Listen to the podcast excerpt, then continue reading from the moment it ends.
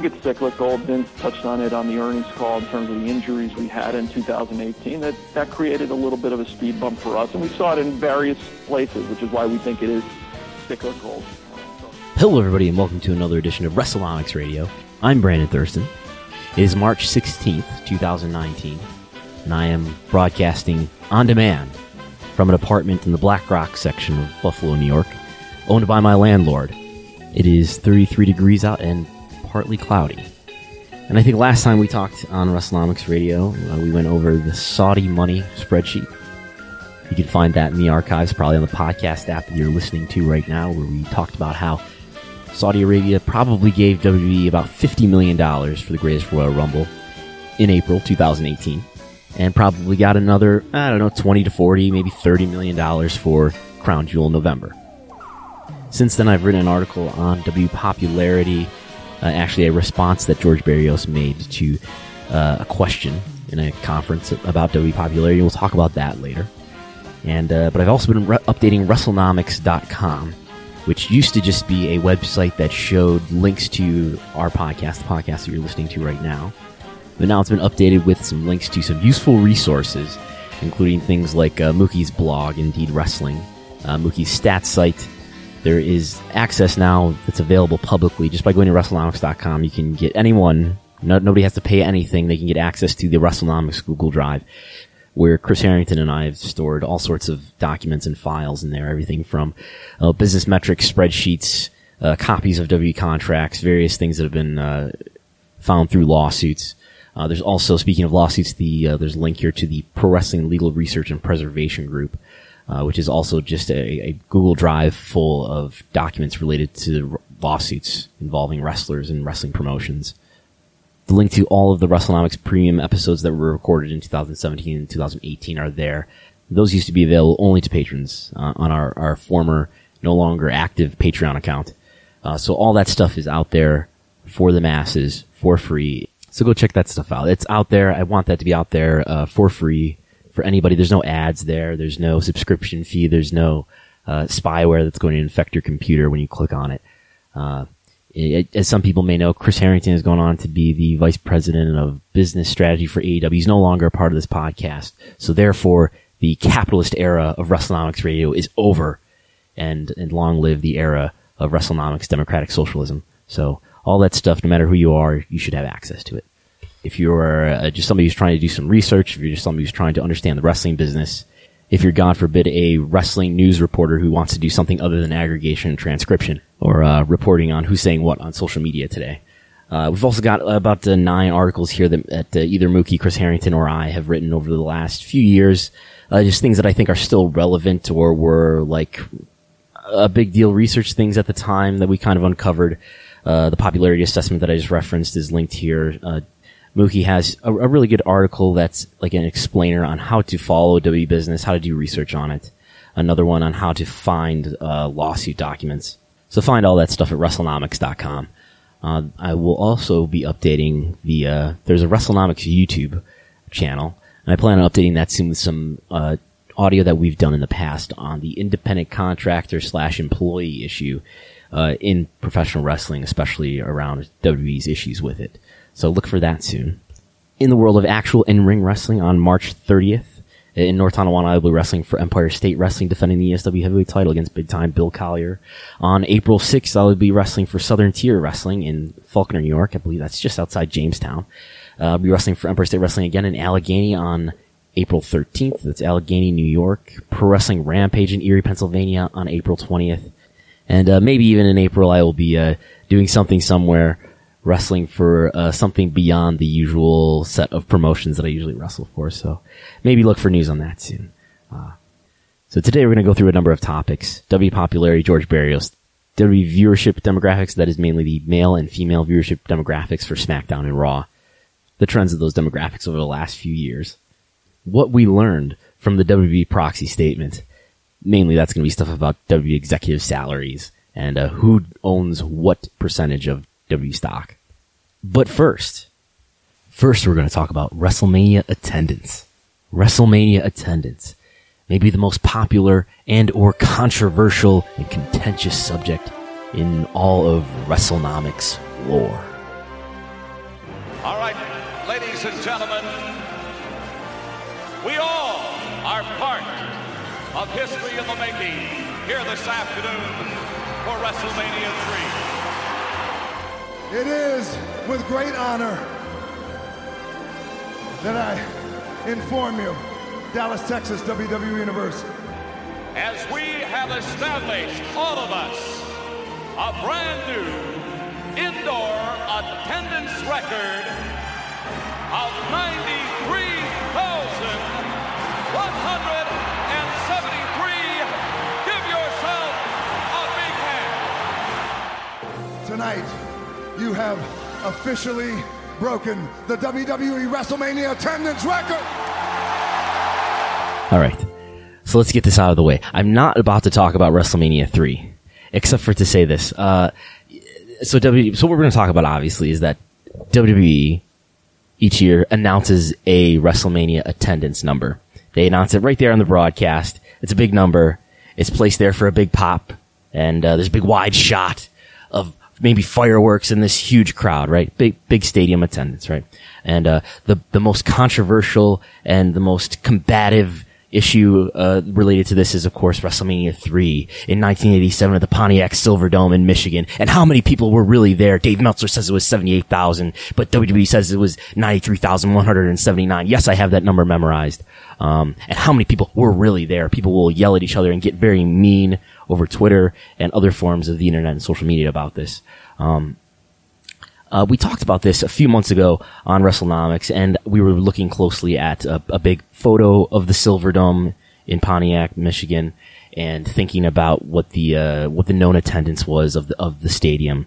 Uh, I think it's probably somewhere in between. This is even more controversial, right? I, th- I think this is it, the, the actual attendance of WrestleMania three was probably a number of people in the building, uh, in in the in the seats probably about 86,000. So that just happens to be like smack dab in the middle between 78,000 and 93,000. So, uh, paid attendance though, which is what we're about to talk about, uh, for, for WrestleMania 3, I have no idea. So it's important to keep in mind here that what I'm about to talk about is like, is a certain sort of metric when I talk, when we talk about attendance. Attendance just on its on its face uh, can just sound like yeah, it's the number of people in the building. Yeah, well, what we're going to talk about here is the, the paid attendance because that's what we can extract from WWE's own reporting because W does report some attendance information uh, as far as average attendance, and we believe that the the attendance that they're reporting is uh, the the paid attendance. So I'm not talking about people in the building. I'm talking about people who uh, bought tickets or the number of tickets that were paid for. And today, since these are the the number of years that we have access to, I'm only going to talk about 2008 through 2018, which which conveniently leaves out 2007, which involved Mr. Trump. So he'll, he'll be left out of this conversation, unfortunately. So what we have here, and longtime fans of WrestleNomics Radio, loyal followers of, of WrestleNomics Radio, who now own a WrestleNomics Radio mug, uh, these people well know, and they, they drink their coffee every morning, and then they see it every morning that they wake up. The, this graph, uh, that we put on coffee mugs that we sent out to, I don't know, 20, 30 people out, out there around the world.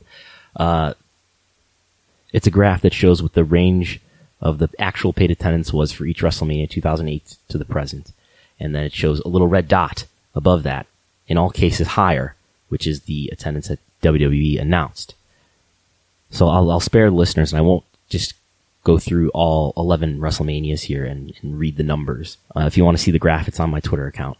But uh, just to give you an idea and, and to pick out a few, uh, the most interesting one probably is WrestleMania 32. As a lot of people may remember, over 100,000 fans uh, was the announcement 101,763 fans, uh, according to WWE on that night. The information from WWE's own published key performance indicators tells us that the uh, range of attendance was of paid attendance was somewhere between 74,000 and 86,000. And the median of that would be about 80,000. And it just so happens that uh, in, in 2016, uh, just after WrestleMania, I, I emailed the uh, Arlington Police Department and asked them if they had any information on what the attendance was, and they actually got back to me and gave me a number, 80,709. And that was something that I actually reported about a year after that WrestleMania. So in March 2017, that was an article on Fightful.com. You can find that on Fightful.com. The title is WrestleMania 32 had just over 80,000 fans in attendance. And that 80,709 was, as they, their, their press office said, was the number of people through the turnstiles. So take that to mean whatever you think that means. Last year's WrestleMania in New Orleans, uh, 2018, the announced number was 78,133. The median of the range that we get from the KPIs is about 60,000. And by the way, to explain just how do I get these numbers? How do we know what I'm what I'm saying is true? WWE each year, uh, for each quarter, actually they report a average attendance for North American live attendance, right? So okay, so WrestleMania is always in North America. It always has been, and so each quarter, uh, each year that contains WrestleMania, they give you an average attendance with WrestleMania and an average attendance without WrestleMania.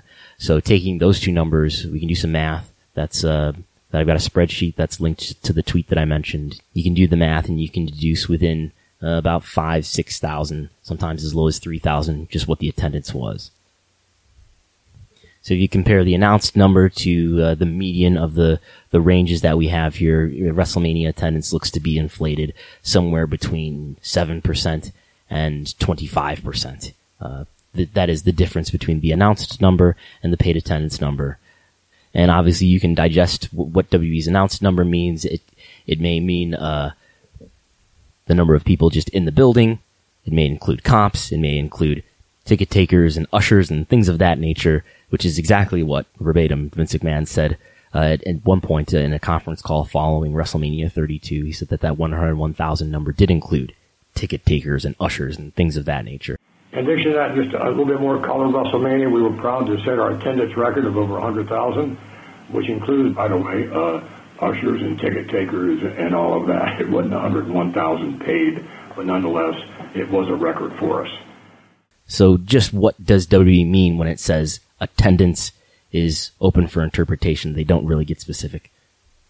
So in a sense, we are talking about two different metrics paid attendance and perhaps the people that are in the building beyond the paid attendance.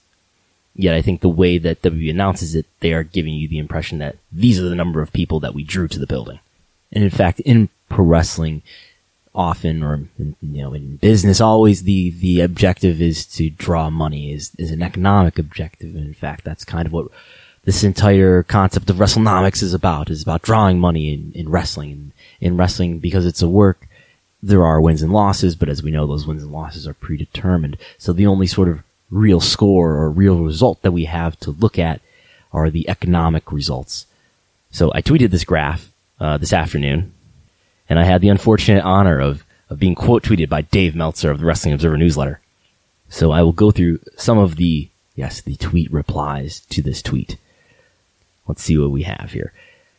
Could the difference be given away tickets? I guess that is comps just playing devil's advocate. And I guess that I would say that yes, the number that WWE announces, if it were true, absolutely has to include comps because it is clearly the number that they're announcing each year is well beyond what the paid attendance could possibly be based on their own reporting. But ultimately, I think where this number comes from, and uh, I think someone else here asks the question, you know, where does this number come from? Is there some formula? So the median of the paid attendance that we can deduce from W's key performance indicators is anywhere between 7 and 24%, uh, compared to what W announces. So just to go through the years, 8%, 20%, 7%, 10%, 20%, 14%, 25%, 25%, 23%, 10%, and, and last year, 24%.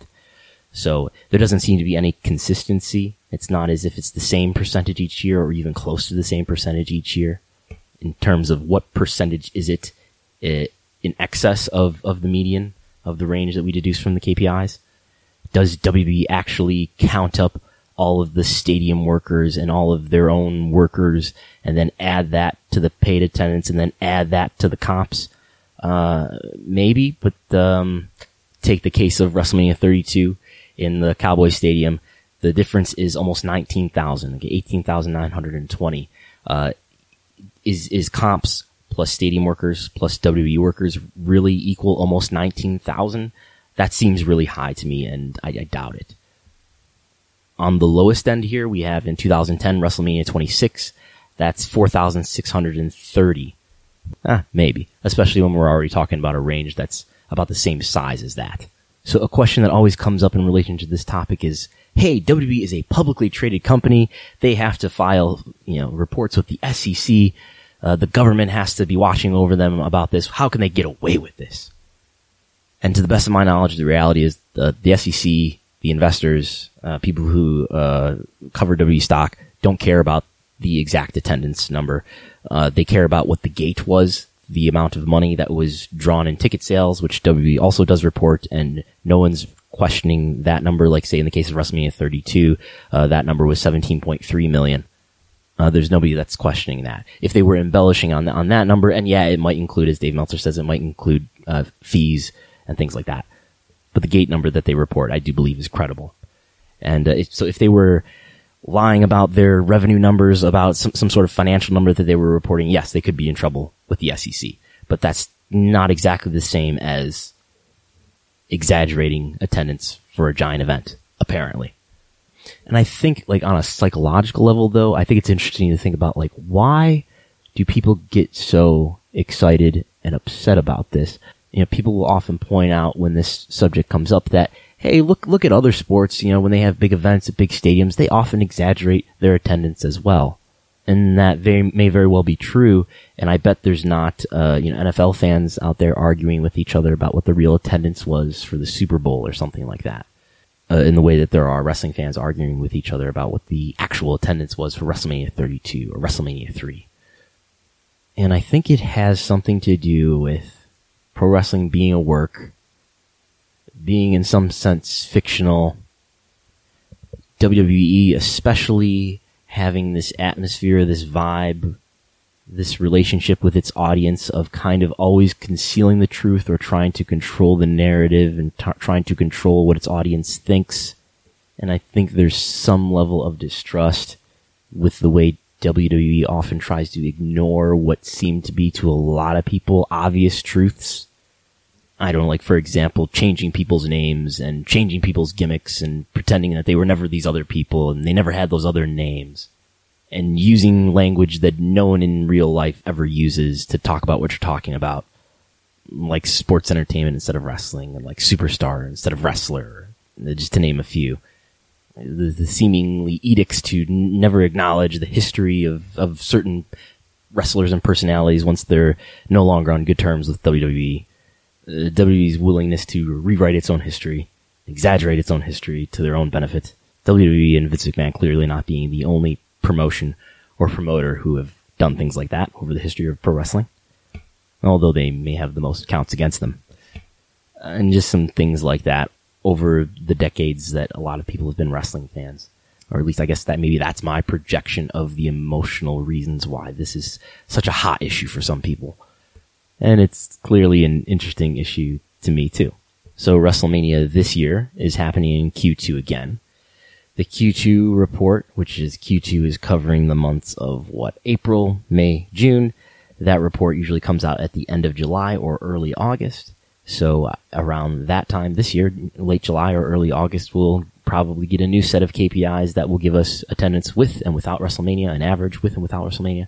And I'll be able to do the same math again and get another range of what the paid attendance was for WrestleMania 35 in East Rutherford, New York. New York, New Jersey. All right. So, Mr. George Barrios, we meet again. I want to touch on all those points, and maybe just before we do, investors often ask me how do I sort of keep track or assess the level of popularity of the content? Is it growing? Is it shrinking? And I usually just say, well, Fox and NBC almost quadrupled what they're paying you, so that sort of speaks for itself. But when you look at the ratings generally on TV, you guys have had some ratings pressure. You look at the attendance trends, which you spent some time on. And it's called been a little soft. Consumer products. There's there's certainly some questions in the marketplace about that data and sort of um, reconciling that with this incredible tailwind on the media side. How, how, do you guys answer that question around measuring and assessing the core popularity and health of the IP? That was Ben Swinburne of Morgan Stanley, an analyst, financial analyst for Morgan Stanley. And he was talking to George Barrios, who is the co-president of WWE, along with the other co-president, Michelle Wilson.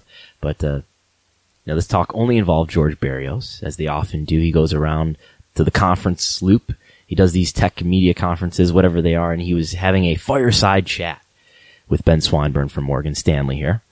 And Ben Swinburne asked him the question, the relevant question, and sort of getting at, perhaps only coincidentally, something that I wrote about in some depth for Fightful.com about how WWE's popularity, uh, there's a number of metrics that you can look at that certainly suggests that WWE's popularity from 2016 through 2018 has declined moderately, even though WWE, on the other hand, is increasingly financially healthy.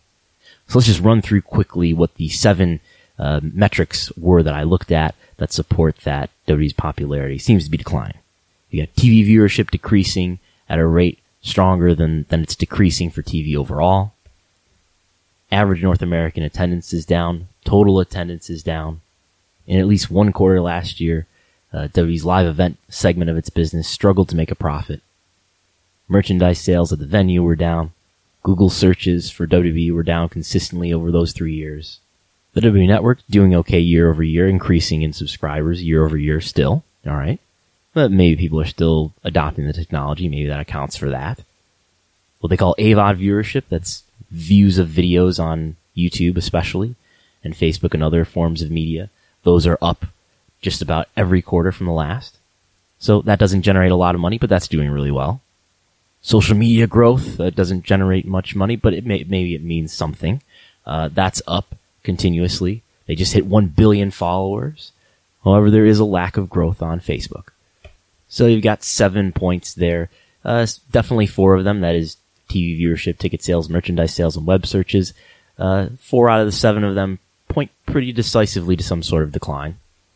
And the other three are very much forms of new media that may be increasing or, or you're seeing what would be decreases offset by the fact that more and more people throughout the world are adopting the technology that is related to the W network, YouTube, Facebook, and various forms of social media. So what Swinburne's question is really getting at is that W is in this really counterintuitive situation where they're, because of enormous TV rights fees that are escalating, that are higher fees with each payment, uh, W just signed a new contract with Fox and NBC Universal. They're going to be making even more money for at least another five years. Uh, they're a more and more successful financial company, but they don't seem to be getting much more popular. In fact, going over the evidence that I just did, there's some suggestions here that maybe their popularity is actually declining. And uh, I think it's it's notable to keep in mind that uh, Morgan Stanley does have uh, some stock in WWE, about 425,000 shares. Uh, that's only less than one uh, half of one percent of the company about $35 million of market value.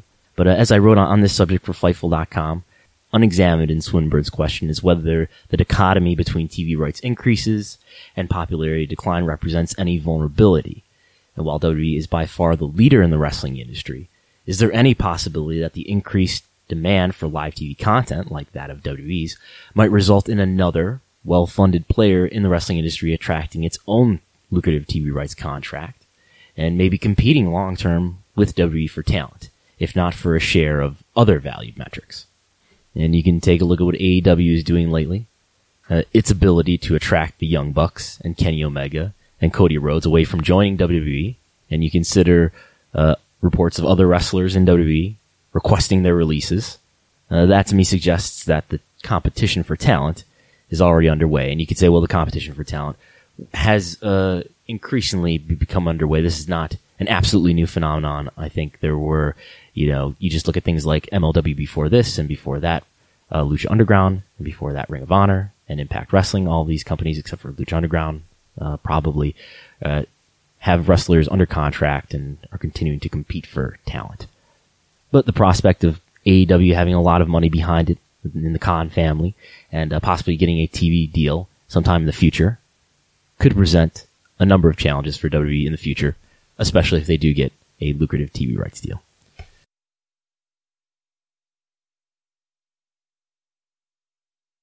So we're going to listen to George's response to that question, but I think uh, it, it, would be pertinent to ask somebody who's a WWE executive uh, if star power is a key factor in the, in the decline, as Barrios says it is in his answer. Uh, then I think we should ask WWE executives, you know, what is the company's vision for star creation and for star elevation? Has the company evaluated its creative vision in recent years?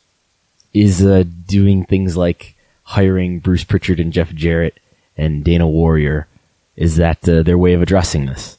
Uh, could the decline in attendance and viewership be at all related to the often criticized creative direction of WWE's main roster programming, which of course has been led for decades by the company's CEO Vince McMahon? And could the decline in those metrics have anything to do with that creative team's ability or the lack of it to create difference making stars and to maximize goodwill with its audience, to tell engaging stories that compel more consumers to tune in, to buy tickets and to buy merchandise? Or does the company feel that uh, such criticisms of WWE's programming, of its creative team or whatever it is, can those criticisms still just be dismissed as Vince McMahon once dismissed them in an earnings call in 2015 as a vocal minority whose noise doesn't reflect any present or even incoming economic reality? That's good for WWE. It created controversy, uh, and it really it was a uh, a gesture by by some a vocal minority in terms of not liking the creative. Santa Claus didn't come uh, for that pay per view, and uh, so that's really what that was for them. Uh, but it, it it's like someone who watches our television show uh, or things about nature and and the, the baby faces we call them, does not win. And they say, I'm never going to watch this ever again. Well, I know that person is going to be glued to the television next week. It's the same here. We saw no decline whatsoever in, in any of that.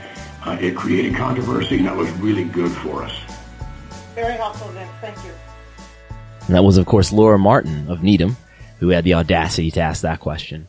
So I, I think those are subjects that Barrios in his straightforward nuts and bolts media and business content and distribution descriptions of W as a company that he hasn't contended with, uh, and which people with access to ask W executives questions like that in public seem insufficiently informed or unwilling to inquire about for the most part. But all right, let's let's let George actually answer the question. Yeah. So what we try, um, I would say the most important metric for us is time spent. Uh, and in some cases, it's fairly easy to, for us to measure time spent. It, you know, we have pretty good visibility, obviously, to our SVOD service. We have pretty good visibility to the digital platforms.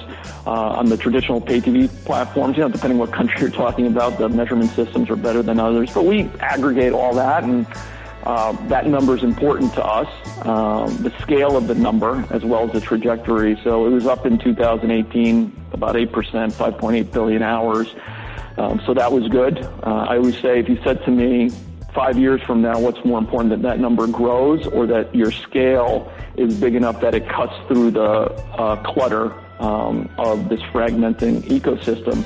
I'd say I want both. I'd probably take the latter. You know, I want it big enough that it cuts through, because in some ways it could be difficult for anyone to grow, given the proliferation of ways to spend your time. I think what becomes important as that happens is that you want to be you know, if there's a barbell effect where there's 10 million content creators from PewDiePie to the NFL generating half the, uh, you know, 10 million content creators generating half the economics, and over here, the other half are going to 20 or 30 passion brands like the NFL or the IPL and hopefully WWE. I want to be on that side of the barbell. Um, so it's important for us to have enough scale to cut through the clutter. Uh, certainly in the U.S., we think we do. But ultimately, what we look at is time generally, you know, there's other metrics that it's hard for us to quantify time, like the attendance. So we just look at live event attendance. Uh, we'll look at what our sell-through is at retail. We'll look at our own um, direct-to-consumer commerce business. So we look at all of those. Um, generally, over a long arc of time, we feel good. Um, I think the numbers speak for themselves of how we've done. And like you said, uh, we had two pretty smart partners here in the U.S. Uh, validate that uh, with the economics. So for George, everything is reducible to time, and he wants to cut through the clutter, which is his, his new, his latest favorite marketing phrase for, for those of you out there who are Barrios Bingo fans. That is, that is the latest, uh, bingo square to cut through the clutter. But you know, I think, uh, Barrios is, is what he's saying here is interesting and true. And, uh, he lays out these two alternatives. Would you rather have a brand with metrics that are growing, maybe not, not, not necessarily a giant brand, but a brand that's growing in popularity?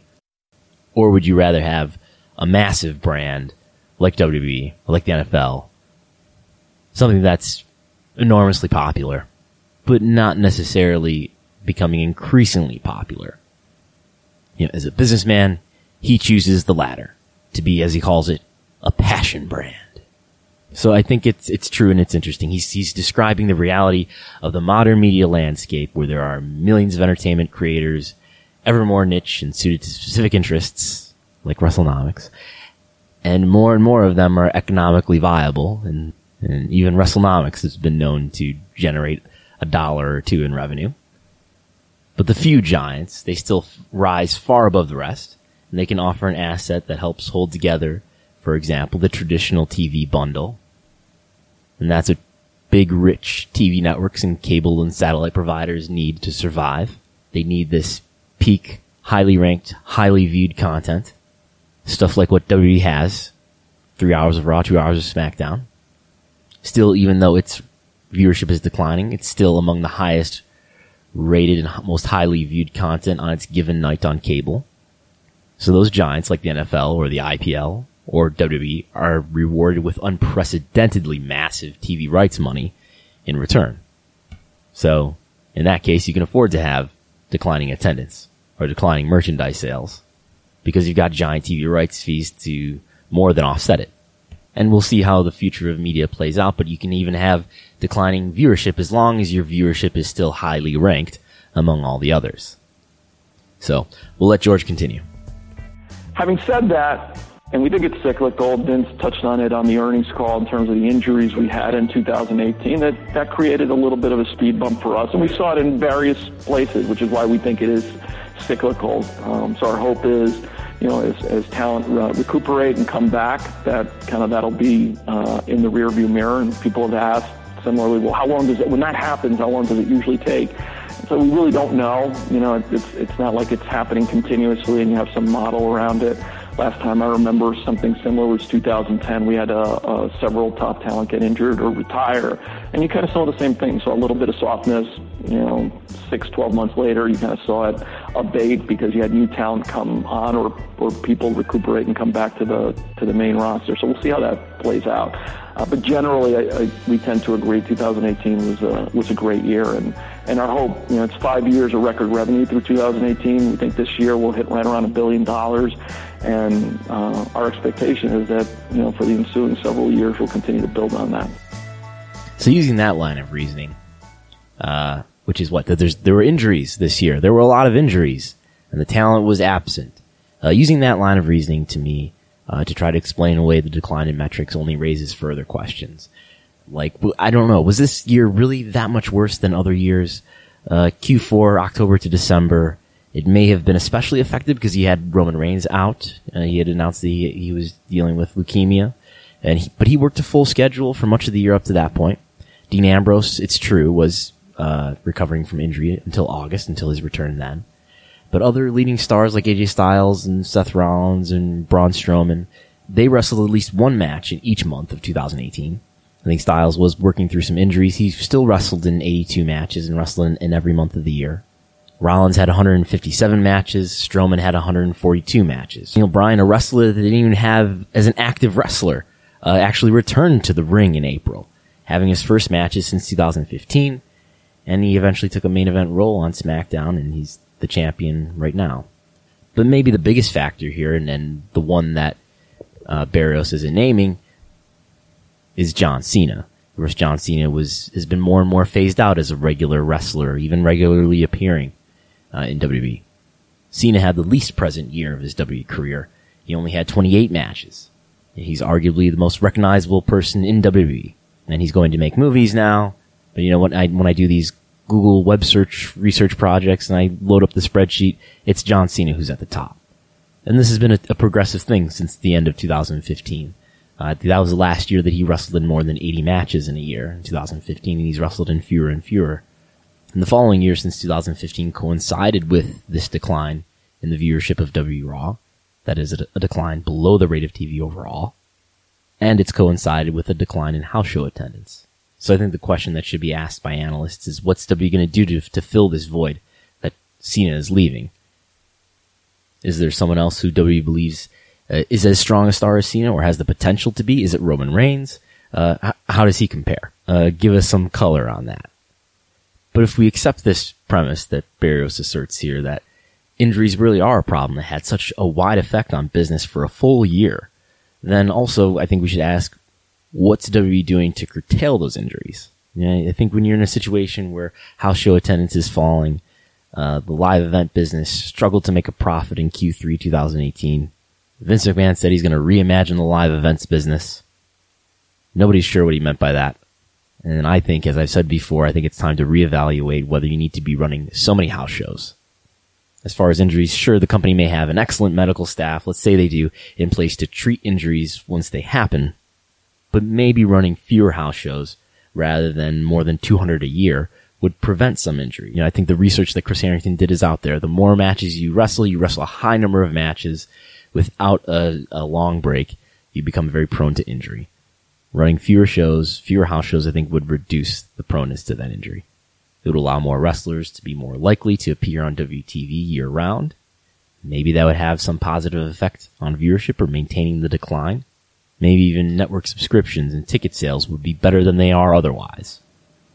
Worker morale might be raised too if performers had a lighter schedule and had more time to spend at home and recover from the rigors of travel and of matches. And maybe even WWE would have one more benefit to offer as they try to attract and retain stars as this company competes with talent with emerging wrestling brands that already are going to offer a lighter schedule to begin with. And to add to that, uh, there's an interview with Roman Reigns from the 8th of March with an outlet called TalkSport, where Roman Reigns is asked about a potential off season. He endorsed it. He said, I think we could make it work. It would give a great benefit to our performers and our fans as well. It would definitely give our performers another couple of months, if not a full quarter, to rest and recover. Not only just from a physical standpoint, but creatively. There's a few other things we'll go through here quickly the question was asked to us whether Ronda Rousey has, uh, is there's any indication that Ronda Rousey has been, I don't know, worth it, or is Ronda Rousey a draw? And, uh, first of all, I sort of want to push back against the notion that anyone is a draw anymore. Or at least there's a problem with using that sort of language and it reflecting reality, at least these days. Or maybe that's just the case with the ceiling that W has created for itself. But I think lots of people are of value. I don't know that anyone is a big draw. Uh, certainly, John Cena was a, a draw at house show events uh, through, for example, the years of 2011 and 2015, and probably before that. But there's definitely data out there that I've found that that shows that, that supports that. But lots of people are probably of value, and if you take enough people away, metrics are going to start to hurt. But is there one person who's a big deal to, to business metrics and who moves the needle? Not really. And I'm talking about full-time active people in WWE today.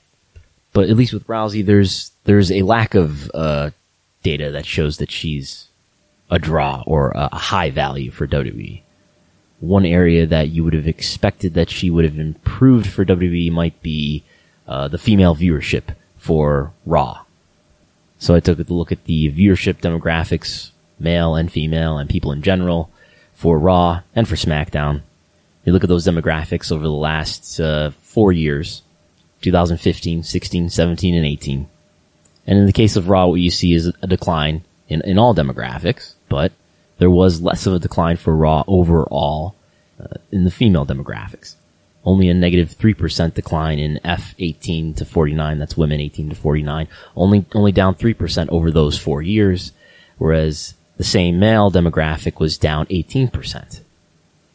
So in younger demographics for, for people ages 12 to 34, the female demographic was down 30% over those four years, but not down as, as hard as the male demographic of 12 to 34 was down 37%. So what, what does that all mean? So in the last four years, basically, while the male audience is still much larger than the female audience, it's about one third to two thirds, the female audience was maintained better over those four years than the male audience was, with the exception of last year, 2018. That is the year that Ronda Rousey joined WWE.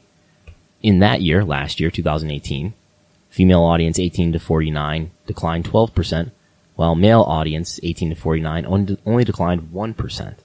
Female audience 12 to 34 declined 13%, Male audience 12 to 34 declined slightly less, 11%. So I don't know. That that's those are facts. That's a a metric, a data point.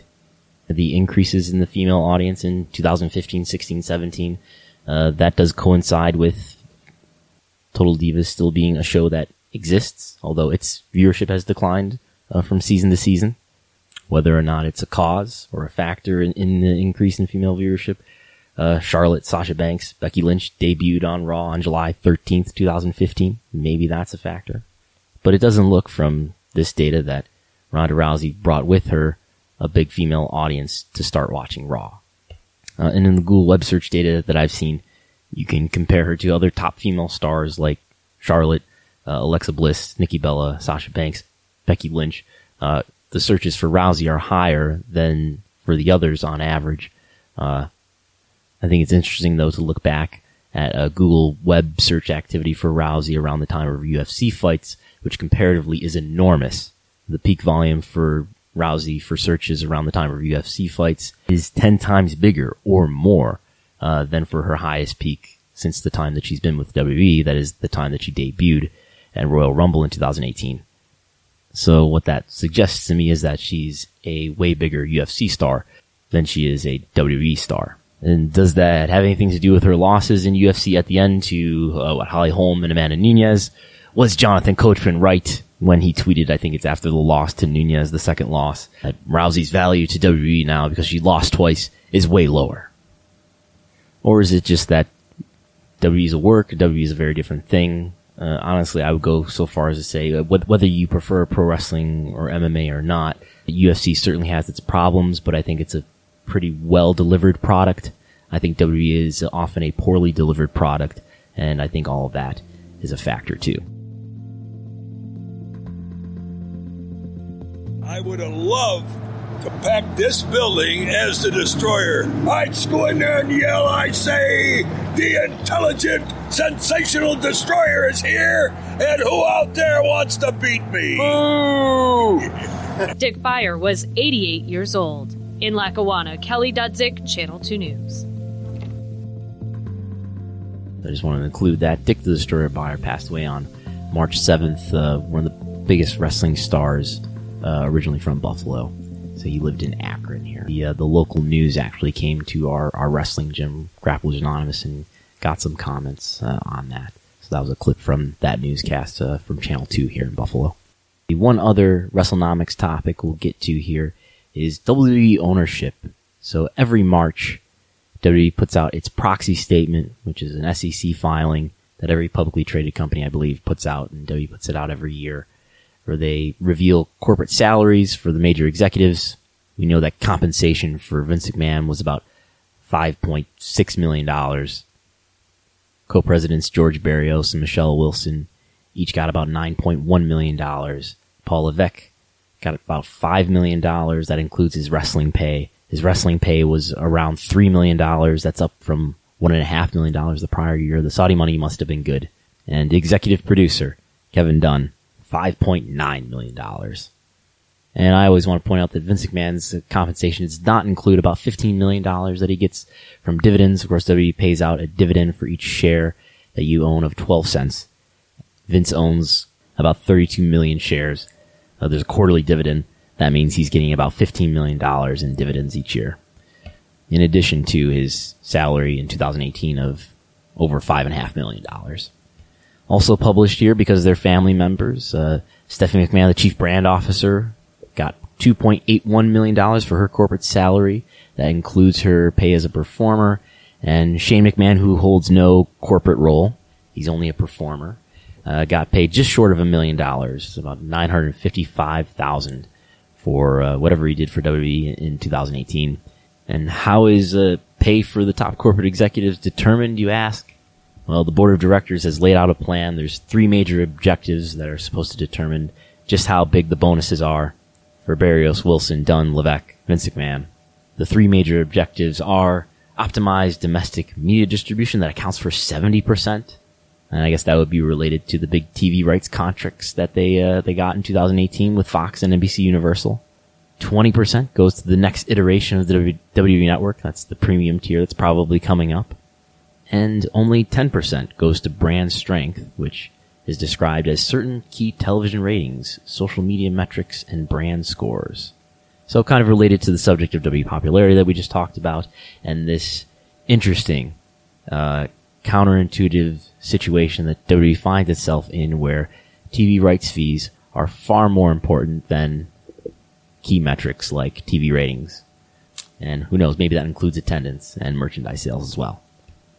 Also disclosed in the proxy statement is just who owns how much of WWE shares. Vince McMahon still stands as the largest shareholder, of course. He owns 41% of the stock. Stephanie McMahon owns 2.5% of the stock. Linda McMahon, who has no corporate role in WWE, but is the small business administrator for the White House. She owns 0.7% of the stock. And then all others combined own the rest of the 56%. And who are these others? Everyone always wants to know when this information comes out every year. Who are the others? Well, the others are mostly just big financial firms. Uh, financial firms that probably nobody's heard of, like BlackRock Inc., the Vanguard Group, Lonsdale Train Limited. The, these companies own six or seven percent of the stock, and other firms own smaller pieces. Uh, George Barrios and Michelle Wilson, and yes, Triple H. Uh, they they all own shares, but it's a very very small percentage of the stock, less than one percent. So no, Stephanie and, and Paul will, will not be leading a hostile takeover anytime soon. Uh, and in fact, you'll you'll notice uh, that I just mentioned Vince McMahon owns a minority of the overall stock. He only owns 42% of the entire stock, but because Vince McMahon owns special family shares that are called B class shares, uh, his stock is worth 10% when it comes to voting rights. So even though he's only got 41% of the shares, he's got 82% of the voting power because each one of his shares is worth 10 times the value. And then this is true for Stephanie and for Linda as well. But so Stephanie's voting power only comes out to about 5% of the overall voting power. Uh, Linda has about 1.5% of the voting power. So again, 82% of the voting power still in Vince McMahon's control. And uh, Darren Rovell pointed out that uh, all of Vince McMahon's shares, the market value uh, when he tweeted it on March 6th, it was 2.6 billion dollars, and now the W stock has uh, gone up to it's what at I think 92 dollars, just over 92 dollars a share.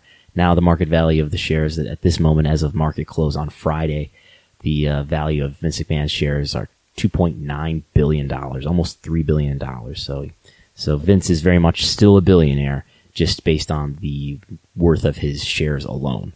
So I think that's all I have for today. Maybe I'll do this uh, every once in a while. I don't know. You can give me feedback uh, on Twitter at Brandon Thurston. You can email me at uh, WrestleNomics at gmail.com. Uh, I thank you all for listening. I, I want to thank uh, Sean Ross Sapp and Fightful.com for publishing my work and getting it out there. Uh, Voices of Wrestling, always a supporter of WrestleNomics and of, uh, of Mookie and I over the years. We appreciate being a part of the Voices of Wrestling podcast network.